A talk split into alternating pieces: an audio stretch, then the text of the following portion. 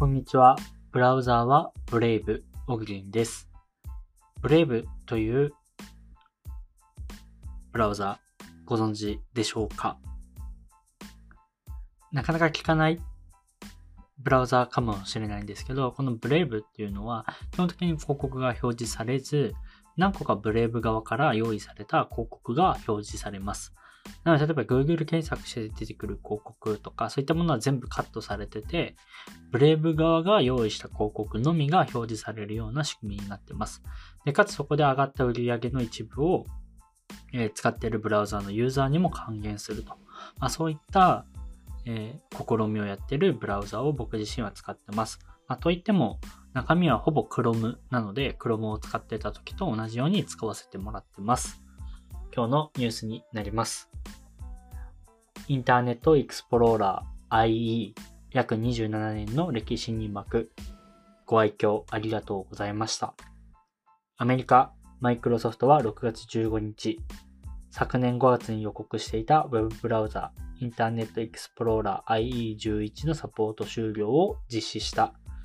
1995年公開の IE1 から続いた27年の歴史に幕が下ろされたということです。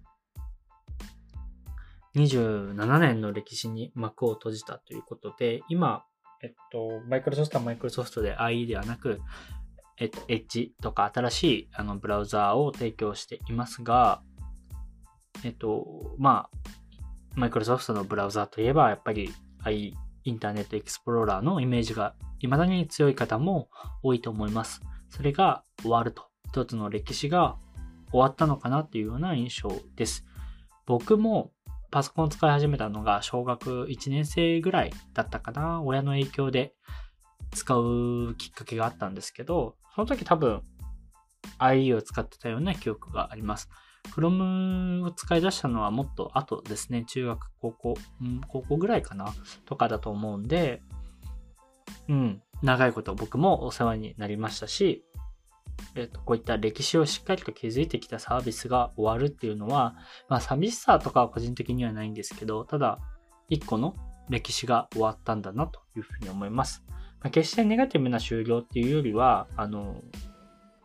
もっとブラウザに求められる機能であったり、あり方とか、まあ、セキュリティの部分とも踏まえていろんな変化があるときに、あの、彼らとしては、IE をどんどんどんどん改善していくよりも、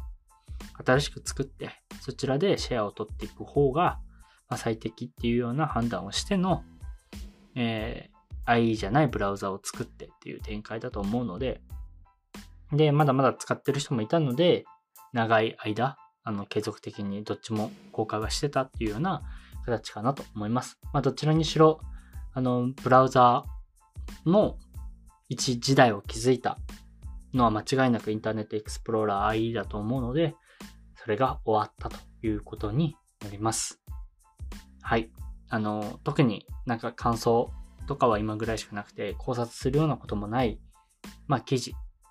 ではあるんですけど、僕としてはやっぱこういう歴史の終わり、歴史が変わる時っていうのは、しっかりやっぱり何か、うん、感じるっていうか、なんか表現難しいんですけど、まあ、そういうのがあるなと思ったんで取り上げさせてもらいました。今日のニュースは以上になります。また明日お会いしましょう。では。